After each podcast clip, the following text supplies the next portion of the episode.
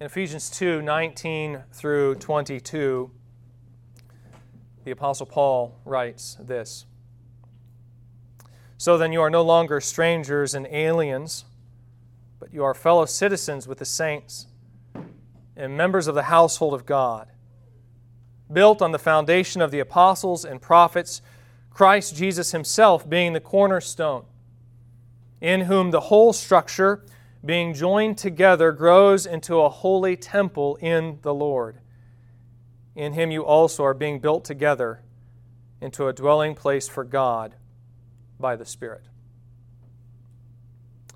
Of all the truths that we've been covering over the past several months in 1 Corinthians, this here, I think, is perhaps the most astounding that we, as God's people, are a dwelling place for God by the Spirit. Of course, that's a thought that should sober us because it means that this holy God that we worship is very near to us and will even discipline us if we offend His holiness and dishonor His good name. That's the thought that Paul has in mind in 1 Corinthians 3 when he sees these rivalries taking place in the church and writes, Do you not know that you are God's temple and that God's Spirit dwells in you? If anyone destroys God's temple, God will destroy him, for God's temple is holy, and you are that temple. However, this thought shouldn't just sober us, it should also bring us great rejoicing. And most especially, I think, on a day such as this one here this morning. And that's because this truth not only declares that God is with us and will guide and direct his people through a crisis like COVID 19, but it also means that when the church assembles, we're engaging in an incredibly unique expression of worship. You sometimes hear it said that you don't know what you've got until it's gone.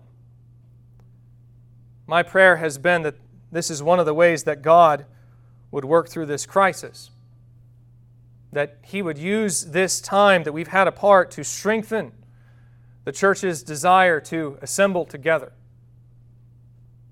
The corporate assembly is a, a unique and special event in the life of the Christian, and my hope has been that the time we've had away would cause us all to ponder the uniqueness of this assembly and what is so special and meaningful about it.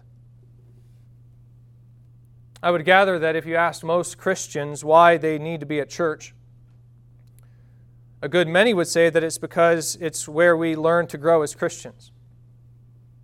And no doubt that's certainly true. One of the primary reasons for our assembly is to be instructed in the faith. Uh, you know, um, you know, we, we gather together to hear teaching, to be built up in the Lord. And yet, when you stop and think about it, we live in a day and age when we're able to solve a lot of that separation through technology, right? I can record my sermons and put them on YouTube. Uh, we can have conversations together over Zoom.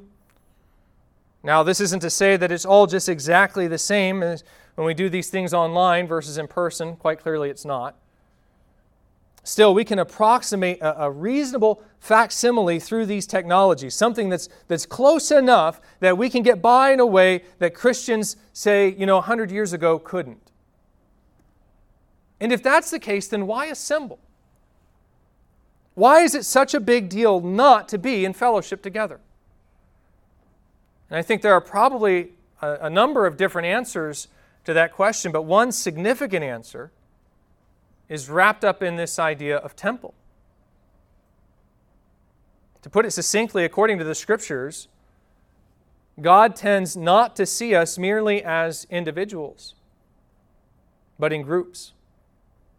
And that includes the worship that we offer up to God. Romans 12, 1 and 2, for instance, says that we are to renew our minds and discern the will of God so that we can present our bodies, plural, as a living sacrifice, singular, holy and acceptable to God, which is our spiritual worship. We are multiple bodies, a collection of distinct entities, individuals, coming together as a single living sacrifice. To, par- to borrow the language of 1 Peter 2, we are all individually living stones being built up as a spiritual house to be a holy priesthood to offer spiritual sacrifices acceptable to God through Jesus Christ. Again, we are one body, one temple, indwelled by one Spirit of God. Meaning, worship isn't just something that I offer up to God individually, instead, it's something we do together collectively. We don't really do that when we don't assemble together to worship. We may be able to minister the Word of God to one another as one body while we're separated, but it's very hard for us to function together as a temple when we're disassembled. Of course, that's not to say we can't sing together or something over Zoom. We could do that. But we would still be doing so as scattered stones. We'd be doing so as a temple torn down. When God's people gather together on Sunday physically, that temple assembles.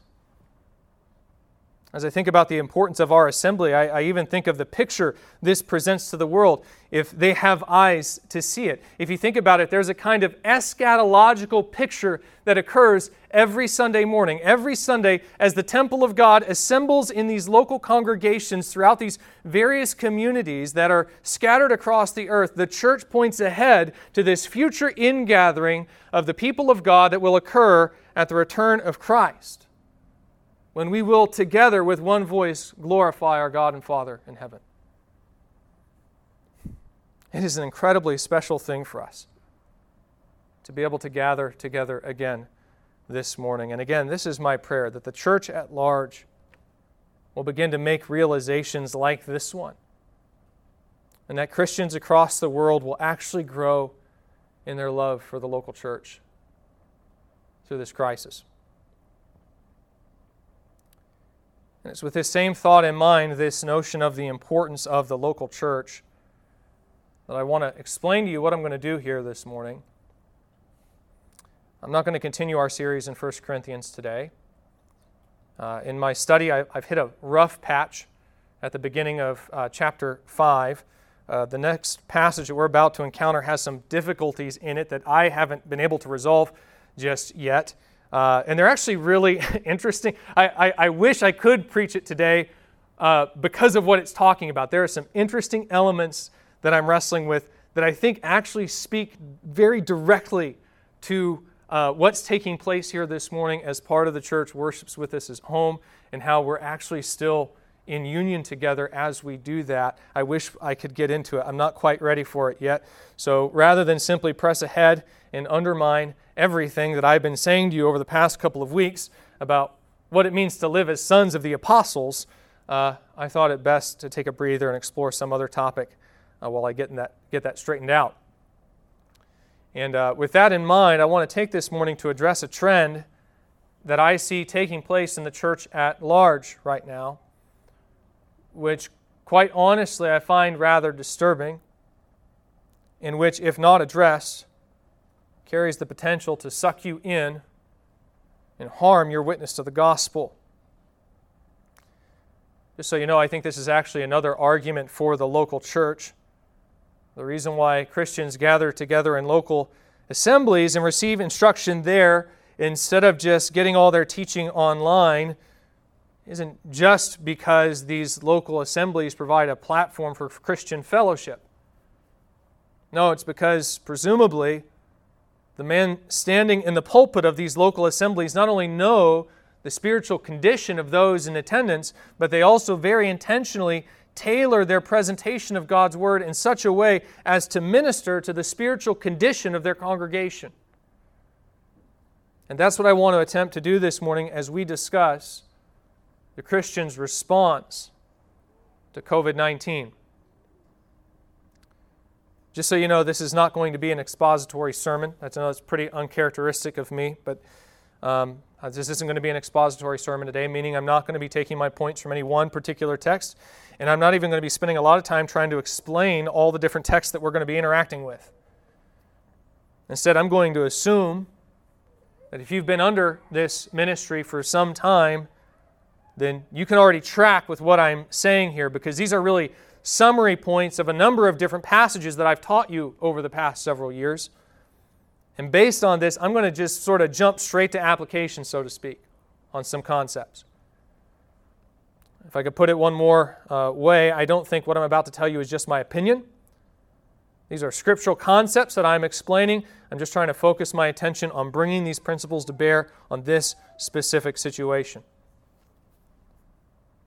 I should also probably note that I in no way intend to provide a, a comprehensive treatment of this subject, so please don't think I'm trying to address all the various ways that we're supposed to respond to a pandemic as Christians. Rather, again, I'm trying to address a very particular attitude that I see uh, come up in the, the church as of late. And so my points are really aimed at addressing that attitude specifically. The title for this morning's message is Imaging Christ During COVID 19. And that's because this is what I'm really after here. If you recall, over the past several weeks, I've said that there's this expectation in the Scripture that children will imitate their parents, and that this is all built off of the idea that man himself was created to imitate the image of God. Well, it's with this in mind that I want us to consider together what it means to imitate Christ in the middle of this pandemic. Before we jump too far into this subject, I want to preface what I'm about to say with a passage from Ephesians 4. The text is Ephesians 4 25 through 27. And it comes on the heels of an exhortation by Paul to put off our old manner of life and to put on the new self, created in the likeness of God, which happens, Paul explains, through the renewal of the mind. Then he says, verses 25 through 27. Therefore, having put away falsehood, let each one of you speak the truth with his neighbor, for we are members of one another. Be angry and do not sin. Do not let the sun go down on your anger, and give no opportunity for the devil. There are a number of different things about what Paul could uh, mean here when he says, give no opportunity for the devil. It could refer to the devil's desire to tempt mankind, and most especially God's people, and get them to dishonor God with their actions. It could refer to the devil's desire to sow discord and division, again, both within mankind generally and even more specifically among the people of God. I'll tell you personally, this is the reading that I would tend to take, given what Paul says about the need for unity earlier in this chapter, that he's talking about the devil's desire to sow discord and division, and most specifically within the body of Christ.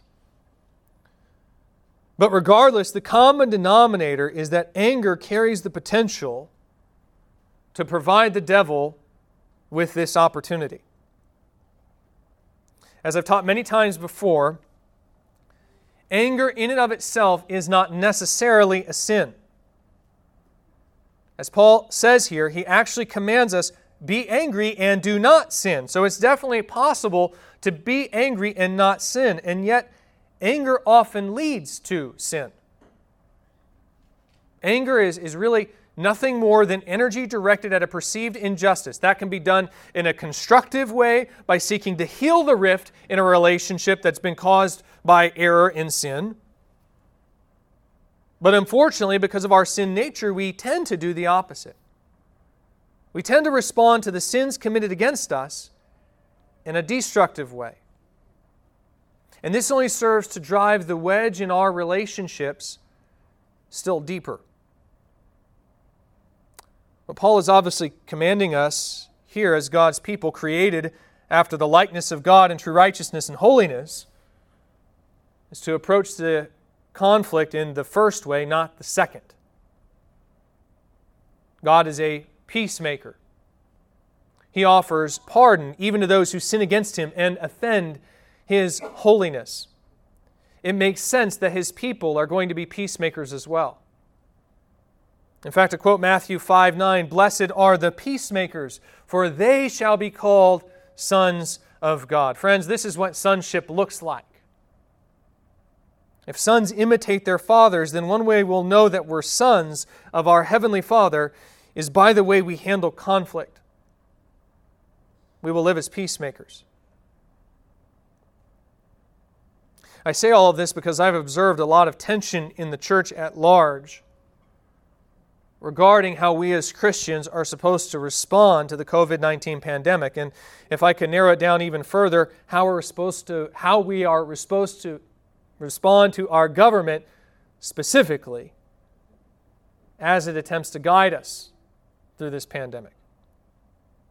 And the thing that I want us to observe at the outset of this discussion is that if we're going to image God during this pandemic, then we absolutely must strive for peace in the middle of these disagreements. That's peace within the church, certainly. We simply cannot image Christ to the world if we're at war with one another internally, since to do so contradicts both the character of God and His gospel. But I think even more than this, this entails being at peace with our unbelieving neighbors as well. As the Apostle Paul exhorts us in Romans 12 18, so far as it depends on us, we are to live peaceably with all. Again, our God is a peacemaking God. And so, to reflect the image of God to the world, we must do so by seeking peace with the world. Now, to be clear, this isn't peace at the cost of truth. I'd imagine you all know me well enough by now to know I would never advocate something like that, a mere spiritual pacifism.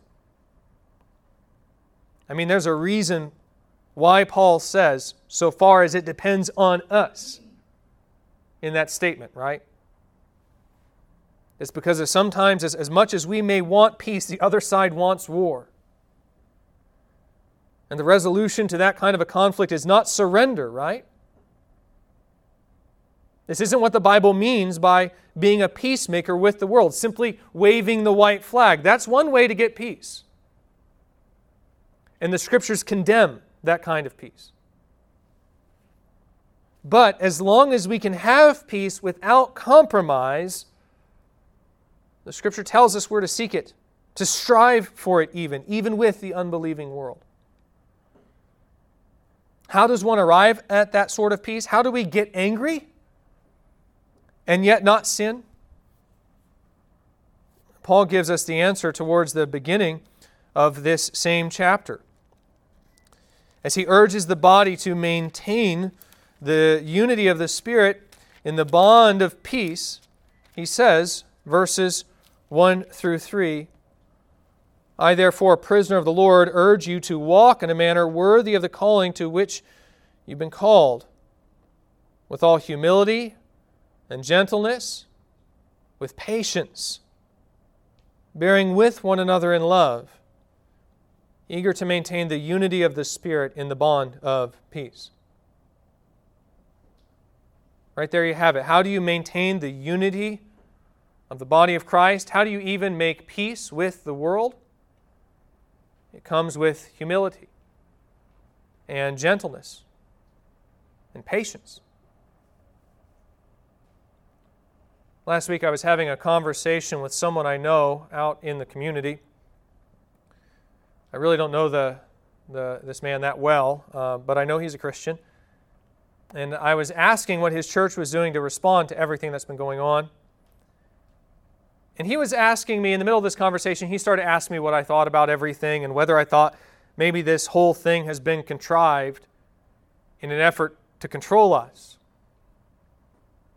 Now, I don't entirely know who the us is in that question. Does he mean Christians specifically, or American citizens at large. It wasn't entirely clear, uh, but I told him, no, I don't think that's what this is. I said that China essentially shut down their economy for a month, and we know how that nation tends to treat its people, right? It tends to be motivated by the economic good of the nation, the good of the whole, not the good of the individual. To put it another way, it's not a nation that's very obsessed with the notion of human rights. So I can't think they did that for nothing. Instead, I have to think that from a purely economic perspective, they saw a greater threat to the economy in letting the virus run rampant than in simply shutting it down. I said as well that there's been bipartisan support for the shutdown, by the individuals who are not only in the position to make these decisions, but whose business is governing. It's what they have experience in, it's what they do. So, when virtually all of our leaders are making that decision, I can't think that was for nothing. In short, I said that I think our leaders have been fairly sincere in their concern over the virus. And then I noted that it doesn't seem as if the virus has, in fact, been as deadly as what was initially predicted. I said that there are studies which seem to indicate that since carriers of the virus are often asymptomatic, there are large sections of the population that may have already had the disease without realizing it. And that perhaps when it's all said and done, it really will have a mortality rate similar to the flu. I observed that the USNS Comfort was sent away from New York after treating only a fraction of the patients that were initially expected. And I told this man, I think the truth is no one really knows what this thing is. I think our leaders are trying their best to guide us through a very difficult situation, but no one really knows what's going on. We're all trying to figure this out. And in case you're wondering, that's what my position on this whole thing is. That's where I stand. I think the jury is still out on how deadly this disease is. None of us really knows. Not even the virologists, it seems, know. And so everyone is really doing the best they can to work their way through this crisis in a way that seems wise. And that's hard to judge because we don't have all the data in just yet. Meaning it's basically just trial and error at this point. Some will guess one way, some another, and some will get the answer more right than others in the end. Does that mean that they were smarter or better intentioned than the other side? No, I think it means they made a good guess. Doesn't mean we shouldn't try to be wise and make the best guess we can. It just means that whatever position we take, we should probably take it with a touch of humility. I think this is the perspective we need to take if we're going to make peace in this situation. Paul shows us in Ephesians 4 that peace comes not by thinking that you know everything that's going on and then arrogantly condemning everyone else who doesn't see it your way.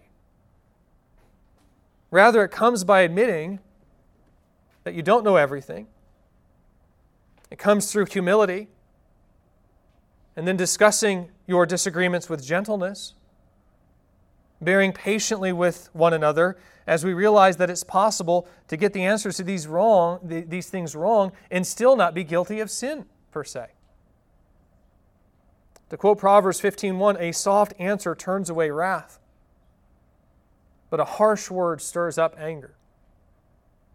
In other words, if we want peace in the body of Christ, peace even in our political discourse, it isn't going to happen by casting unfounded accusations at each other.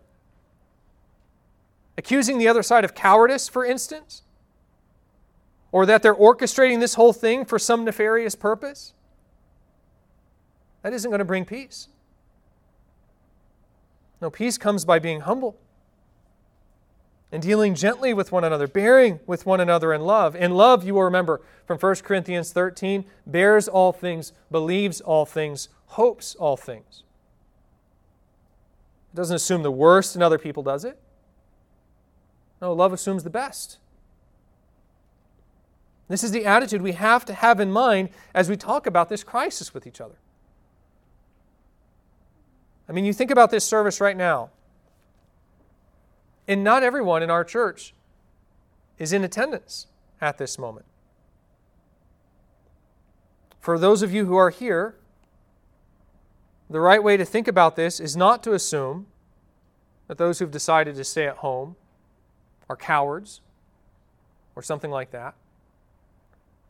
And for those of you who are at home, neither should you automatically assume that the individuals here in attendance are reckless and unloving. Rather, we need to assume the best in one another, believing that everyone is doing their best to navigate their way through a very difficult situation and seek to support one another through this trial, even as we have differences of opinion about our approach. Now, does this mean that everyone actually is doing their best? Is it really reasonable to assume that sin isn't entering the picture in our decision making and probably at a much greater level than we'd like to admit? I mean, no, right? It most certainly is. But still, that's what the scripture commands us to do to assume the best in our neighbor, not the worst, because that's love. And by the way, the same goes for our elected leaders. We need to assume the best in our elected officials, not the worst. And again, yes, I understand that seems to go against what the scripture tells us about human nature. But again, that's what the scriptures command us to do. Yes, wicked rulers may have it in their heart to do the church harm. But to quote the Lord Jesus, Behold, I am sending you out as sheep in the midst of wolves, so be wise as serpents and innocent as doves. As Christians, we do not return evil with evil.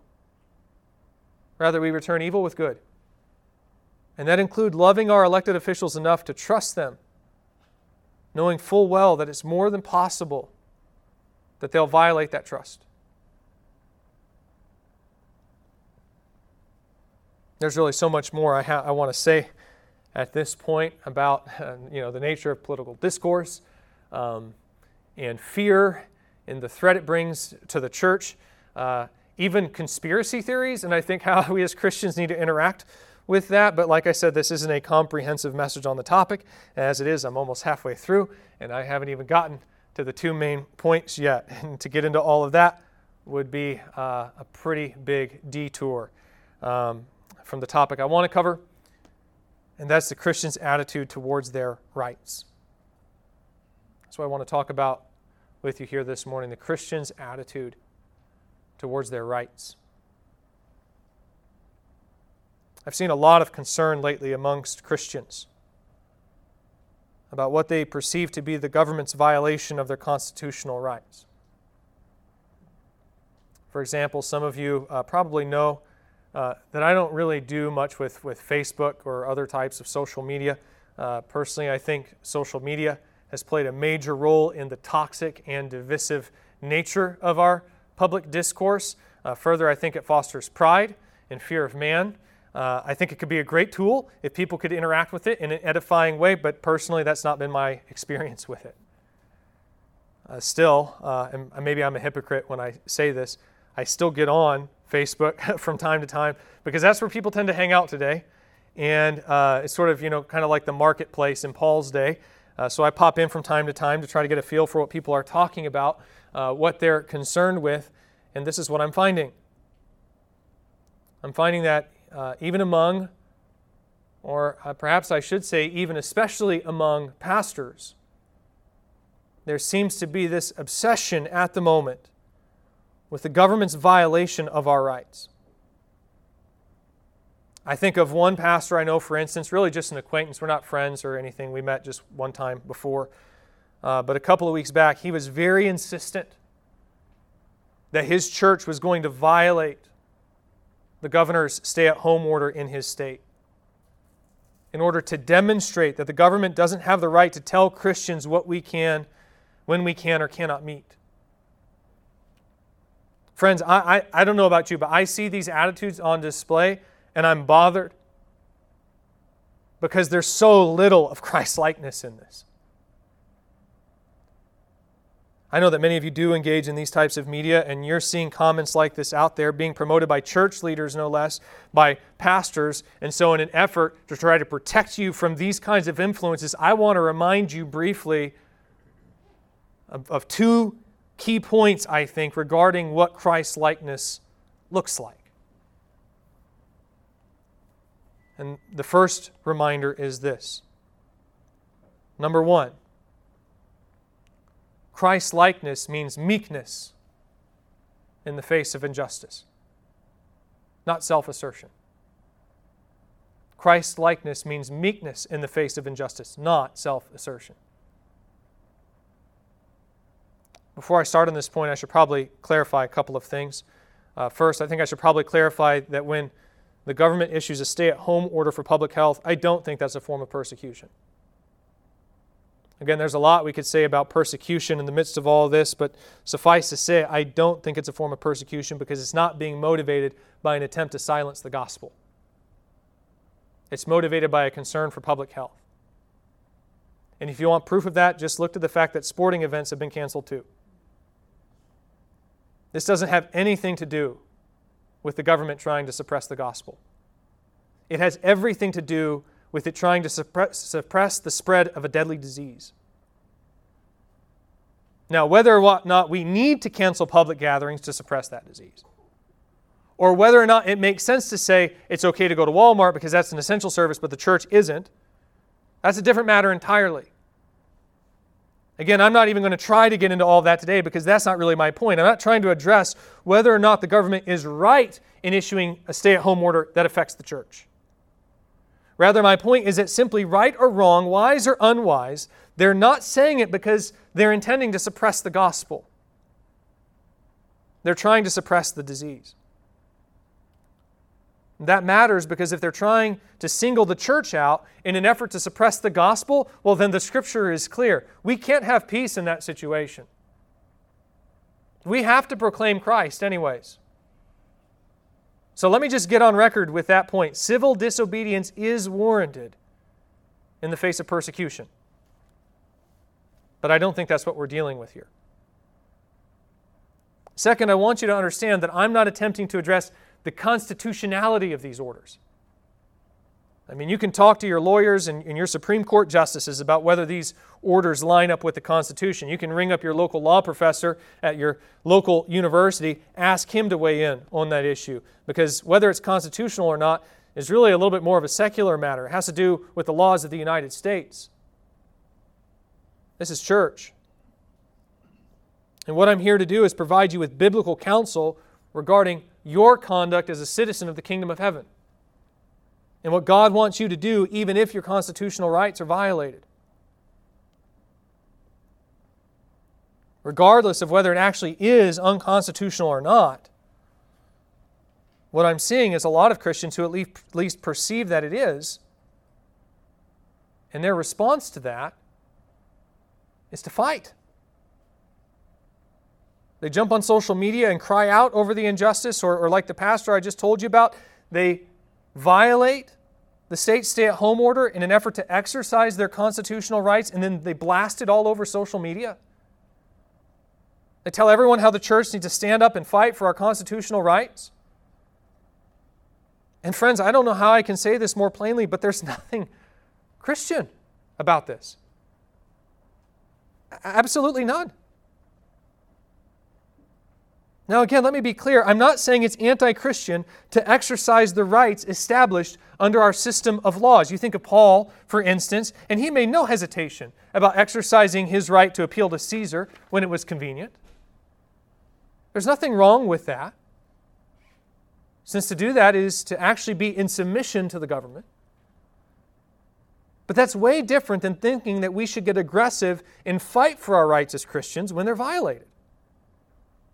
The Bible only ever tells us that there is only one way that we should respond when this happens.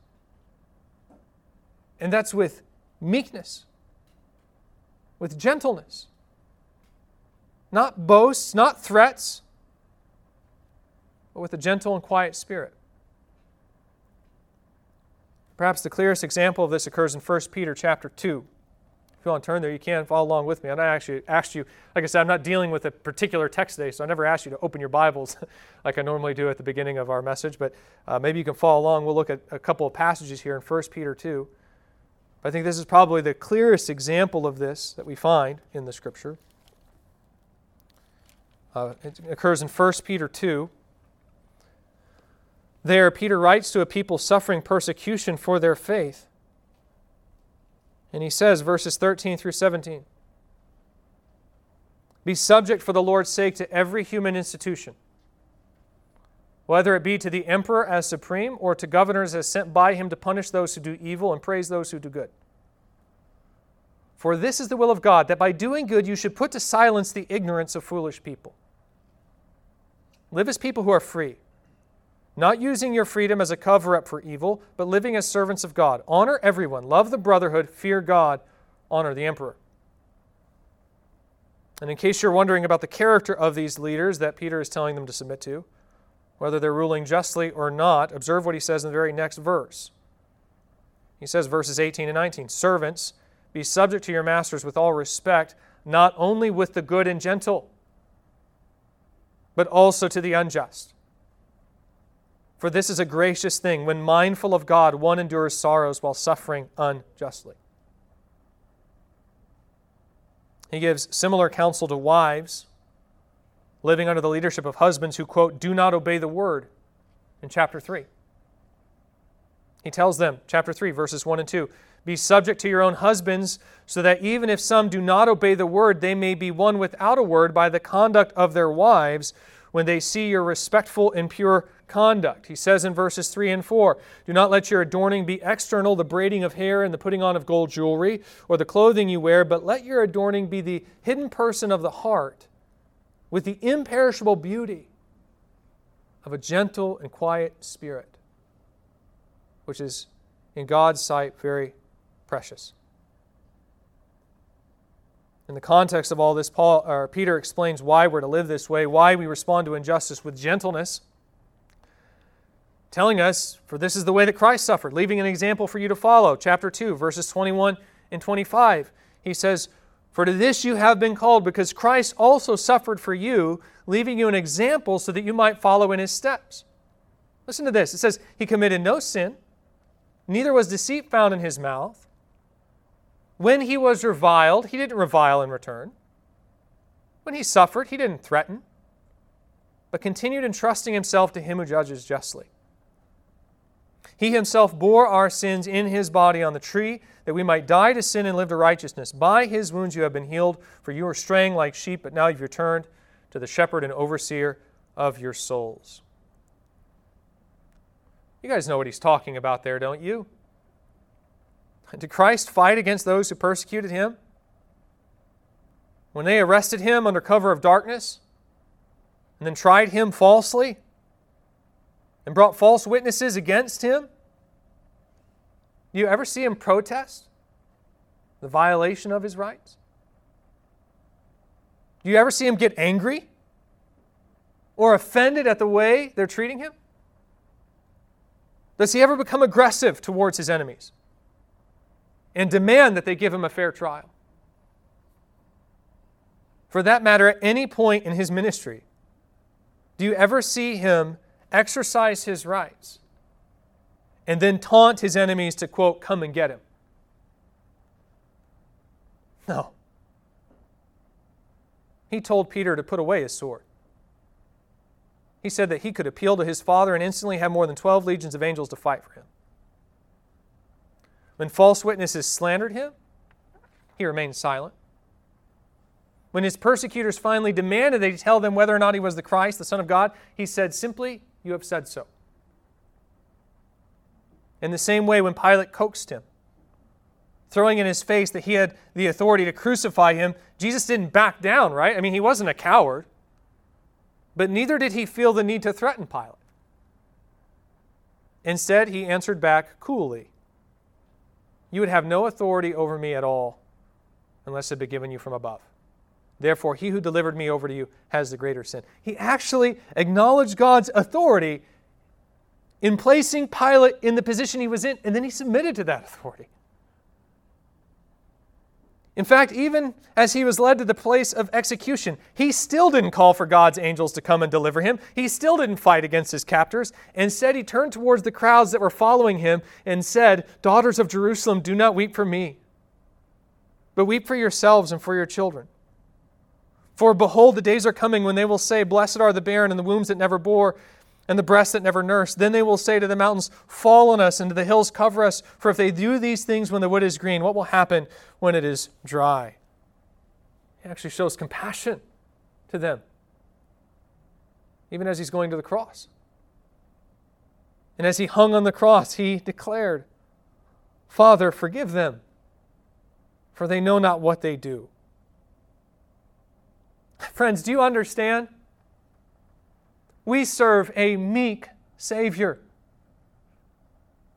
And please make no mistake, this is not the same thing as saying we serve a weak Savior. Jesus is anything but weak. It's apparent throughout the Gospels that he possesses unlimited power. Again, he could call on 12 legions of angels to come and deliver him if he wanted to. And yet, as strong as Jesus is, as powerful as he is, he restrains that strength. That is the very definition of meekness. It is strength restrained, and that's what we see in our Savior. This is what Jesus does repeatedly throughout his ministry. He hold backs, he holds back his strength. He refuses to assert himself. And why does he do this? This leads me into my second reminder. Reminder, reminder number two imaging Christ means sacrificing your own rights for the sake of God's enemies. Again, let me say that again. It means sacrificing your own rights for the sake of God's enemies. If we were to ask ourselves why Jesus is so meek, why he refused to assert his strength, there are probably a number of different answers we could give. Uh, we could point to his trust in both the power and justice of God. That's what we see in his response to Pilate. For instance, he recognized Pilate's authority as ultimately deriving from God, and so he yielded himself less to Pilate and more to God, right? The God who gave Pilate that authority. It's what we see in Peter. When Peter notes that Jesus endured all these abuses, quote, entrusting himself to him who judges justly. In other words, Jesus was concerned about justice, it would seem. He just didn't think it was his place to try to exert it. That, he saw, was in the hands of God, and it would be exercised in its due time. We could also point to Jesus' general selflessness. You see instances, for example, where Jesus does get pretty angry. And he does fight Israel's corrupt religious leaders. But if you notice, it tends to occur either when these authorities have attacked the glory of God, such as when he cleanses the temple, or when they're harming others, such as when they refuse to practice compassion on the man with the withered hand for the sake of maintaining their Sabbath traditions. It's never in reference to himself. It's always as an expression of love, first to God and then second to his neighbor, that he gets angry. This would be another reason for Jesus' meekness, his extreme humility, his servant's heart, his willingness to put himself last. But in addition to this, and related to this last point, I think you can also say that it came as an expression of his great love.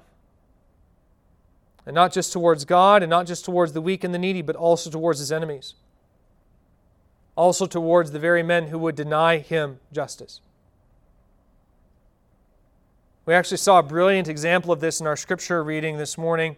Uh, Jesus heals this man with the withered hand. Matthew notes that after this, the Pharisees went out and conspired together against him, how to destroy him. And then he says, Matthew 12, 15 to 21. Jesus, aware of this, withdrew from there. And many followed him, and he healed them all and ordered them not to make him known.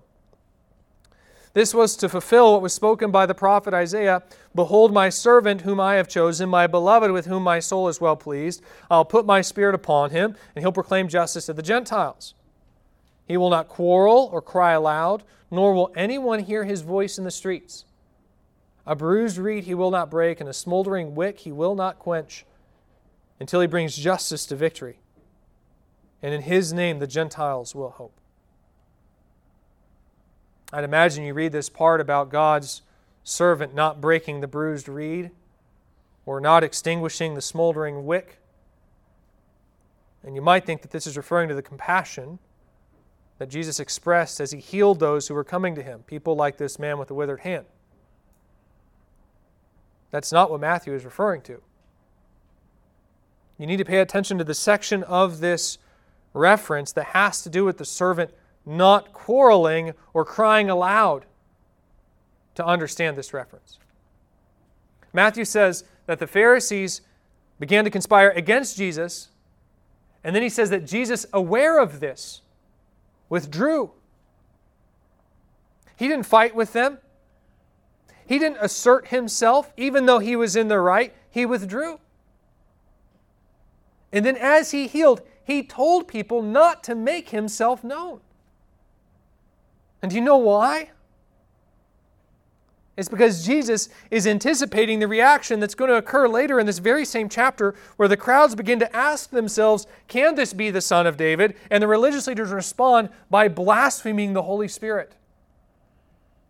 In case you aren't aware, that's a major turning point in Jesus' ministry because it's at that moment when it becomes apparent that there's no turning back with respect to Israel's hardness of heart since the nation's leaders have become so committed to their rejection that they're actively shutting people out of the kingdom of heaven. You see the way Matthew is presenting this. Israel is the bruised reed and the smoldering wick in this instance. It's apparent to Jesus after healing the man with the withered hand that they're in a fragile condition spiritually. And so rather than just simply asserting himself, Jesus deals gently with them by actually withdrawing from the conflict and seeking to do his ministry quietly. In short, Jesus does this as an expression of love to his enemies. He backs off and he deals gently with them because, in spite of what they say and do to him, he loves them and eagerly desires that they'd come to repentance and be saved. I mean, this is why Jesus goes to the cross in the first place, right? He didn't assert himself. Instead, he surrendered his rights in that instance because he wished to die for the sins of the very individuals who would hang him on that cross. Again, he prays on the cross, Father, forgive them. They know not what they do. He's meek with his enemies.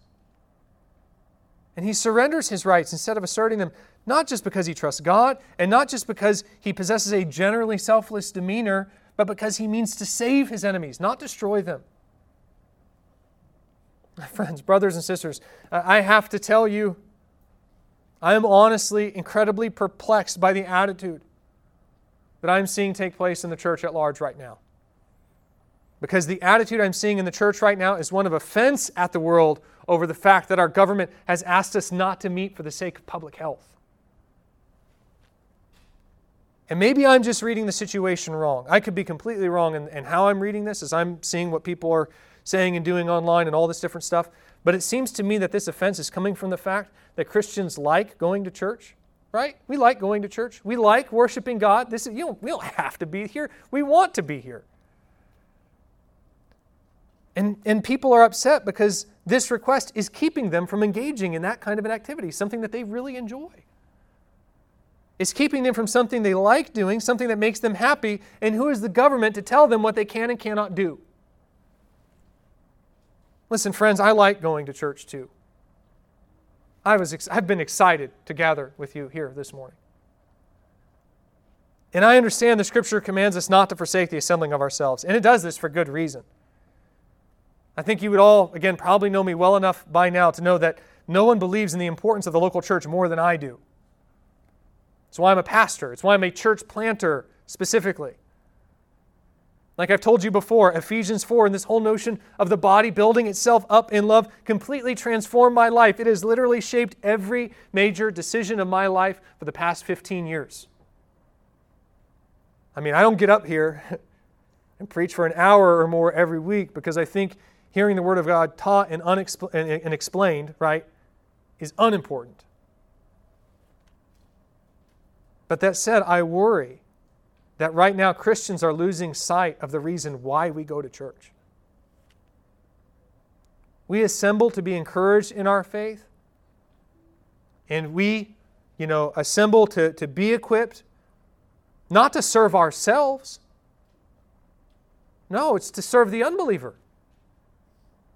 We come here to be built up and established in our faith so we can go out into the world and share this gospel. It's, it's like you hear me say so often the purpose of the church is worship, but its present mission is the Great Commission. This is why Jesus has left us here on earth to spread the gospel.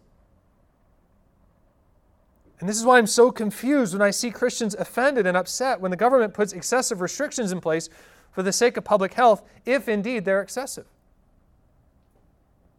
I mean, why would we be upset? Those people living in fear of death? That's your target. Only you've been sent not to destroy them, but to save them. That fear that they're experiencing in that moment is the reason for your existence, Christian, and the very purpose of your present calling. What the unbelieving world, needs to hear right now is not your concern for your constitutional rights, but your concern for their soul. And honestly, friends, this is what upsets me about this so much. This is where I think the church is just completely missing the boat right now because I don't think that's what they're hearing. What I think the world is actually seeing in this moment is not a church that will go to any lengths possible to serve them as Christ would have served them, to sacrifice itself for their benefit as Christ did for us. Instead, what they're seeing is a body of people who will yell and kick and scream in order to get their way they want to go be with their friends, they want to worship their God, and who cares about what happens to the rest of us? That's the look that the church is presenting to the world right now in this moment. It's one of selfishness and self assertion, not sacrifice and meekness, and it's contrary to the gospel. Do you understand? There are people in this world that don't share our hope. I get it. You're fine. You believe there's a resurrection. COVID 19 doesn't scare you. Great. I'm with you. But you know what? The person living next door to you doesn't share that hope. They think that when they die, that's it. We know and proclaim that it's actually much worse than that. That if they don't believe in Christ, then they'll suffer the wrath of God in hell for eternity. And so, what do you think it looks like to the world when the government says you need to stop meeting together for the sake of public health so people don't die? And then the church, the church screams back, You don't have the right. If you're not sure how they perceive that, then you can go and ask the people who burned down a church in Mississippi this past week after it violated a stay at home order and then spray painted onto the rubble, Bet you stay at home now, you hypocrites. Now, obviously, this church is suffering. And it was a sin for those people to burn down that church. It was not justified what they did. But I have to tell you, I think if Peter were alive and well today, he would tell that church, You're not being persecuted. You're suffering for doing evil, not for doing good.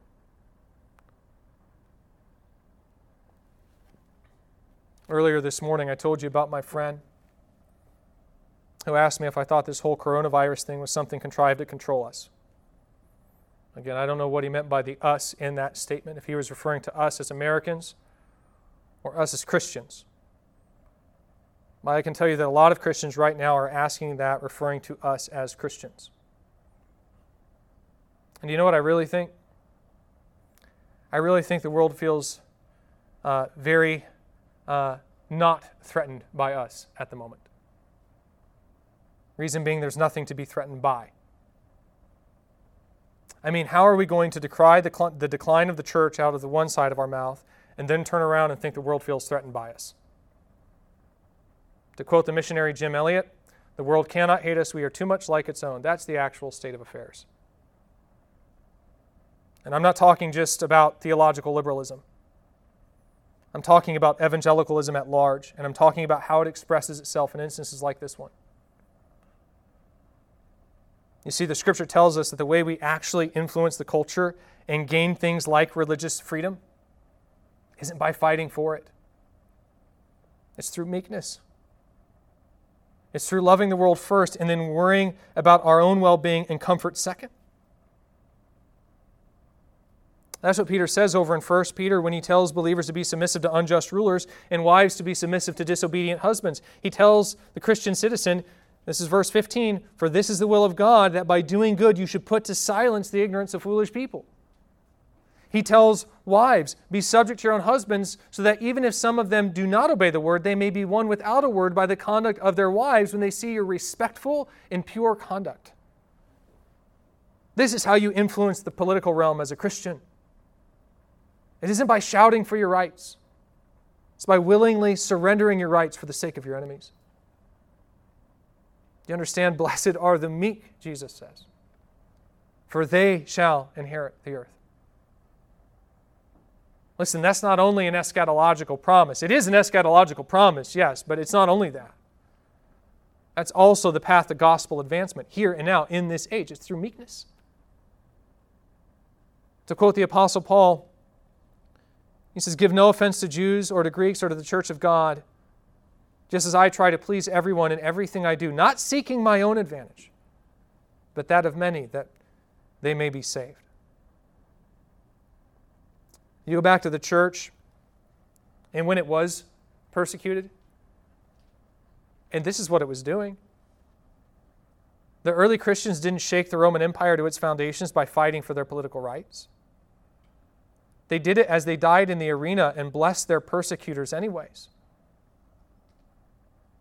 It's that radical sort of love that begins to win so many converts that it threatens the very foundations of a society's cultural institutions and invites the ire of those trying to hold on to what's left of the decaying order. Not this. Not yelling and screaming about how we should have the right to please ourselves. I don't know that's what characterizes the church right now. So I don't think this is some kind of attempt to persecute the church. Truth is, Satan doesn't really need to persecute us. So long as he can take our attention off the gospel and divert it to secondary matters, like getting us to fight for our political rights. You understand what I'm talking about here? Again, I'm not saying that meeting together isn't important. I got an email this week from a pastor talking about how, after all this is over, uh, the church is mainly going to function online, and that he actually said that corporate, corporate services should be once a month at most after the virus is over, and preferably only once per quarter. No, right? The body of Christ needs to assemble in person for all the reasons I just said at the outset of today's passage or message. We need to meet together. I'm not saying we shouldn't meet together. We should meet together. I'm not even saying that the Christian shouldn't be engaged in politics. Again, this isn't a, a, comprehensive message on this topic, so I can't explore the depths of that issue here this morning, but I think I've made myself clear before. I think it's perfectly fine, even a good and noble thing for the Christian be, to be engaged in politics when it's approached in the right way. What I'm trying to talk to you about is why we meet or don't meet, and how, this should affect the attitude with which we discuss these matters with the world. Our attitude should be one of service towards the world. We should be willing to set aside whatever rights we can for their spiritual benefit. And then when they abuse that willingness to serve, we respond not with a harsh word, but with a gentle one, one that expresses our willingness to serve them in spite of their abuse. Listen, friends, Jesus told us that if we wish to be his disciple, that we must take up our cross and follow him. That's not the path of self assertion and self preservation, that's a path of service and sacrifice. When our rights are being trampled, our attitude really should be closer to the tone that Paul takes in 1 Corinthians 6 when, after believers undermine the testimony of the church, by fighting for their rights with one another, which they did by taking each other to court. He said, To have lawsuits with one another is already a defeat for you. Why not rather suffer wrong? Why not rather be defrauded? It's the same with our government. When we respond to an encroachment on our legal rights with loud protests to the contrary, and most especially in situations like this one, where rulers are trying to do what they think is in the best interest of the public, we've already lost. We've undermined the gospel. Why not rather suffer wrong? Why not rather be defrauded? Again, there's so much more I could say on this topic. I'm really just getting started, but I'm already uh, pr- running pretty long this morning. So instead of ending this morning's message with a conclusion, uh, I'd actually like to wrap up uh, our time here together with more of an introduction. To think of this time as more of an introduction. I think this is obviously a very important topic for us to get our arms around the Christian's relationship with the government given not only how this pandemic is testing our convictions on these issues, but even most especially considering that this is all happening in an election year. And so, starting next week, we're going to begin a new Sunday school series uh, called uh, Church and State. Uh, and as usual, half the class will be a video put on by Ligonier Ministries. Uh, R.C. Sproul will be the teacher for that particular course. And then the other half of the class will be discussing uh, the topic together. Uh, I can tell you right now, I don't agree with everything that Sproul has to say on the subject. In fact, our divergent theologies are going to lead us into some pretty major disagreements on the issue, but it should all make for some interesting reflection as we try to discern together what the Scripture tells us about the church's relationship with the state. So, if you'd like to dig in to this topic a bit more, and in a sense, hear the rest of what I'd like to tell you uh, in, the, in the, this morning, if I had the time, uh, then I encourage you to come back next week uh, for Sunday school. Let's go ahead and close with a word of prayer.